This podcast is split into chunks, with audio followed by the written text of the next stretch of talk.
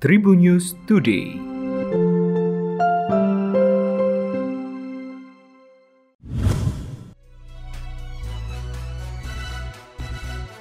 Halo Tribuners, berjumpa kembali bersama Memes. Memes akan berbagi informasi untuk kamu dimulai dari berita nasional. Wakil Ketua Komisi Pemberantasan Korupsi atau KPK, Nurul Gufron menyampaikan temuan terkait giat operasi tangkap tangan atau OTT soal dugaan suap dan gratifikasi penerimaan mahasiswa baru Universitas Lampung atau Unila tahun 2022 pada Minggu 21 Agustus. Nurul mengungkapkan dalam OTT yang dilakukan, tim menangkap 8 orang di wilayah Lampung, Bandung, dan Bali.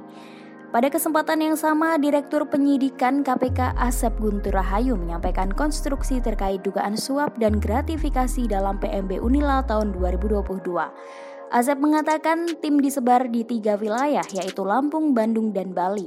Selanjutnya tim yang berada di Bandung menangkap KRM, BS, MB, dan AT dengan barang bukti kartu ATM dan buku tabungan sebar 1,8 miliar. Kemudian katanya pihak-pihak dan barang bukti dibawa ke gedung KPK untuk diperiksa lebih lanjut. Asep menjelaskan kasus dugaan suap ini naik ke penyidikan dan telah ditetapkan empat tersangka yaitu KRM, HY, MB, dan AD. Lebih lanjut, keempat tersangka dilakukan upaya paksa penahanan 20 hari ke depan terhitung 20 Agustus sampai dengan 8 September 2022 di Rutan KPK Jakarta. Kelompok kriminal bersenjata atau KKB dilaporkan membakar satu unit truk di distrik Bidiba, Kabupaten Paniai, Papua pada Jumat 19 Agustus sekira pukul 00 lebih 20 WIT. Truk tersebut diketahui milik PT Putra Dewa Paniai yang digunakan untuk proyek pembangunan Puskesmas Bidiba, Kabupaten Paniai, Papua. Truk yang terparkir di depan pagar pintu masuk puskesmas hangus terbakar akibat ulah KKB. Tak ada korban jiwa dalam insiden pembakaran truk tersebut. Kombes Ahmad Mustafa Kamal menduga aksi ini dilakukan oleh KKB pimpinan Stefanus Kobogau dan Ayun Wakar. Keduanya merupakan anggota KKB Komando Daerah Pertahanan atau Kodap 8 Kemabu Kabupaten Intan Jaya, Papua. Selanjutnya berita selebriti Tribuners. Raffi Ahmad dan istrinya Nagita Slavina mendatangkan legenda sepak bola Inggris Michael Owen di perayaan ulang tahun Rafathar yang ketujuh. Diketahui Rafathar berulang tahun pada Senin 15 Agustus 2022. Tapi perayaan ulang tahun Rafathar tersebut baru digelar pada Sabtu 20 Agustus kemarin. Momen kehadiran Michael Owen di acara ulang tahun Rafathar diunggah lewat Instagram story at Rafinagita1717 pada Sabtu 20 Agustus. Dalam unggahan tersebut, Raffi Ahmad dan Nagita Slavina terlihat menyuguhkan beberapa makanan khas Indonesia, mulai dari bakso hingga es teler untuk Michael Owen.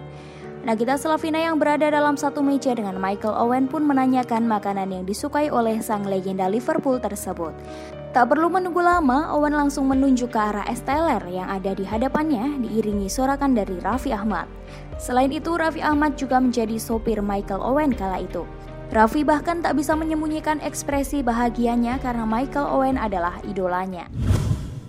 Persija Jakarta berhasil menang saat menjalani laga tandang kontra Rans Nusantara FC di pekan kelima lanjutan Liga 1 2022-2023. Kemenangan itu terasa sempurna bagi pelatih Persija Jakarta Thomas Doll. Hal tersebut dikarenakan tim berjuluk Macan Kemayoran tak kemasukan gol untuk pertama kalinya di musim ini. Seperti diketahui Persija selalu kemasukan pada setiap laga sampai pekan keempat. Barulah di pekan kelima ini Andri Tani Ardiasa tak memungut si kulit bundar dari gawangnya.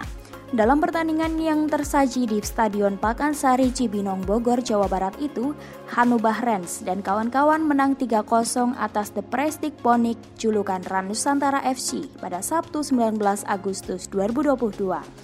Tak hanya bagi dirinya, Dol pun mengklaim kemenangan tersebut menjadi catatan manis bagi The Jackmania, pendukung Persija yang hadir langsung di stadion atau di mana pun. Gol-gol Persija dibukukan oleh Hanno Bahrens dan Brace Abdullah Yusuf Helal lewat titik putih penalti di menit ke-34 dan sepakan cantiknya yang berhasil dikonversi menjadi gol di menit ke-39.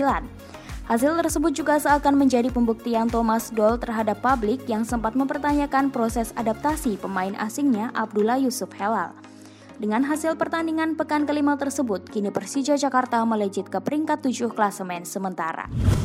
Demikian tadi empat informasi terkini yang menarik untuk kamu ketahui. Jangan lupa untuk terus mendengarkan Tribun News Today hanya di Tribun News Podcast, Spotify, dan YouTube channel tribunnews.com.